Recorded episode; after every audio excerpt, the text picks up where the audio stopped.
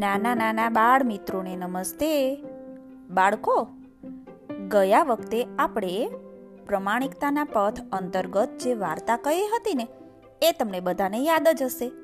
કઠિયારાની વાર્તા સાંભળી હતી. કુહાડી નદીમાં પડી જાય છે અને એની પ્રમાણિકતાના લીધે એને ઇનામમાં સોના ચાંદીની કુહાડી મળે છે અને બીજા કઠિયારાએ લાલચમાં આવી ગયો અને પોતાની કુહાડી પણ ગુમાવી બેઠો. અને એ વાર્તા લાગુ પડતી હોય ને એવી વાર્તા પણ તમને સંભળાવી હતી. સાહુકાર ને ખેડૂતની વાર્તા. સાહુકારે ફક્ત સો રૂપિયાની લાલચે અપ્રમાણિકતા બતાવી. તો તેને પોતાના રૂપિયા પણ પેલા કઠિયારાએ જેમ કુહાડી ગુમાવીને તેમ ગુમાવા પડ્યા હતા. દરેકના જીવનમાં વાર્તા તો બનતી જ હોય છે, પણ અલગ અલગ રીતે બનતી હોય છે. ફક્ત તેનો સાર હોય ને એ બદલતો નથી. પ્રમાણિકતાનું સારું ફળ મળે જ છે અને અપ્રમાણિકતાની સજા પણ મળે છે. થોડું વહેલું મોડું થાય, પણ આ સાર તો કદી બદલતો નથી. તો ચાલો, એ અંતર્ગત જ આપણે એક બીજી વાર્તા પણ સાંભળીએ. બીરબલ અને અપ્રમાણિક અધિકારી. બાદશાહ અકબરના દરબારમાં એક અધિકારી હતો. તેને એક વખત એક ગરીબ માણસને પડકાર ફેંક્યો. જો તું ઠંડા પાણીના તળાવમાં આખી રાત ઊભો રહે ને તો હું તને સોનાના પાંચ સિક્કા આપું. પેલા ગરીબ માણસને પૈસાની ખૂબ જ જરૂર હતી. તેને આ પડકાર ઝીલી લીધો. બીજા દિવસની સાંજે પેલો ગરીબ માણસ તળાવમાં ઉતર્યો.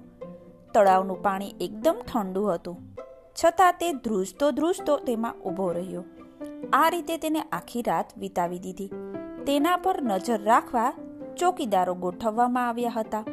સવાર પડી ચોકીદારોએ પેલા અધિકારીને માહિતી આપી કે ગરીબ માણસ આખી રાત તળાવમાં ઊભા ઊભા જ વિતાવી છે. આમ છતાં તે અધિકારીની દાનત પેલા ગરીબ માણસને સોનાના પાંચ સિક્કા આપવાની ન હતી. પેલો ગરીબ માણસ સવારે તે અધિકારી પાસે ઈનામ લેવા ગયો. અધિકારીએ તેને પૂછ્યું, શું એ તળાવ પાસે કોઈ બત્તી હતી? જી, નામદાર હતી ને, પેલા ગરીબે ઉત્તર વાળ્યો. તે એ બત્તી સામે જોયા કર્યું હતું? અધિકારીએ પ્રશ્ન પૂછ્યો. જી, નામદાર, મેં એ બત્તીને જોયા કરી હતી, પેલા ગરીબે કહ્યું. બસ ત્યારે, એ બત્તીમાંથી તને આખી રાત ગરમી મળતી રહી, એટલે જ તું તળાવમાં ઊભો રહી શક્યો. જા તને ઇનામ મેળવવાનો કોઈ હક જ નથી. આમ કહી તેને તે ગરીબ માણસને ત્યાંથી તગેડી મૂક્યો.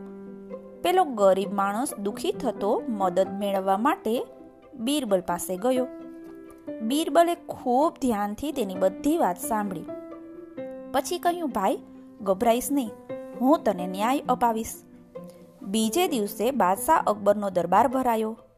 પણ બીરબલ હાજર ન હતો બાદશાહ અકબરે બીરબલની ખબર કાઢવા તેના ઘરે સેવકો મોકલ્યા. પેલા સેવકોએ પાછા ફરી બાદશાહને જણાવ્યું, જહાપના, બીરબલ કહે છે કે હું હમણાં રાંધવામાં પડ્યો છું. જેવી રસોઈ પચશે કે તરત જ હું દરબારમાં આવી જઈશ. બીરબલના આવા ઉત્તરથી બાદશાહ અકબરને નવાઈ લાગી. તેનાથી રહેવાયું નહીં. એટલે તે બીરબલના ઘરે ગયો. જઈને જુએ, તો બીરબલે ત્રણ વાસળા બાંધી અને છેક ઉપર માટીની હાંડી લટકાવી છે. તેની નીચે જમીન પર અગ્નિ પેટાવ્યો છે અને બીરબલ વાંકો વળી અને ફૂંકડીથી ફૂંકી રહ્યો છે. આ દ્રશ્ય જોઈ અને બાદશાહે કહ્યું, બીરબલ, આ સા મૂર્ખા વેળા માંડ્યા છે? જમીન પર સળગતા આ અગ્નિની ગરમી આટલે ઊંચે રહેલી હાંડી સુધી કેવી રીતે પહોંચી શકશે? બીરબલે જવાબ આપ્યો જહાપોના જો ઠંડા પાણીના તળાવમાં ઊભેલો માણસ દૂર રહેલી બત્તીની ગરમી મેળવી શકે, તો જમીન પર પેટાવેલા આ અગ્નિની ગરમી ઉપર લટકાવેલી હાંડલીને કેમ ન પહોંચી શકે? બાદશાહ અકબરે બીરબલને આમ કરવાનું કારણ પૂછ્યું.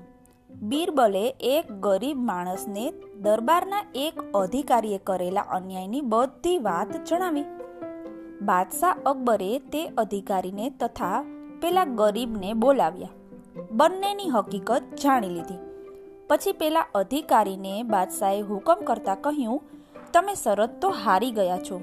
હમણાં ને હમણાં આ ગરીબ માણસને સોનાના પાંચ સિક્કા આપી દો. અધિકારીએ બાદશાહનો હુકમ માથે ચડાવ્યો. તેને પેલા ગરીબને સોનાના પાંચ સિક્કા આપી દીધા. મદદ માટે પેલા ગરીબ માણસે બાદશાહનો અને બિરબલનો આભાર માન્યો અને તે ઘરે ગયો અને બાદશાહે પેલા અધિકારીને સજા કરી. જોયું બાળકો? અપ્રમાણિકતા દેખાડી. તો બાદશાહે અધિકારીને સજા કરી. આપણે બધા પણ એ ગુણને કેળવવાનો પ્રયાસ કરીશું અને જીવનમાં પ્રગતિ કરીશું. બાય.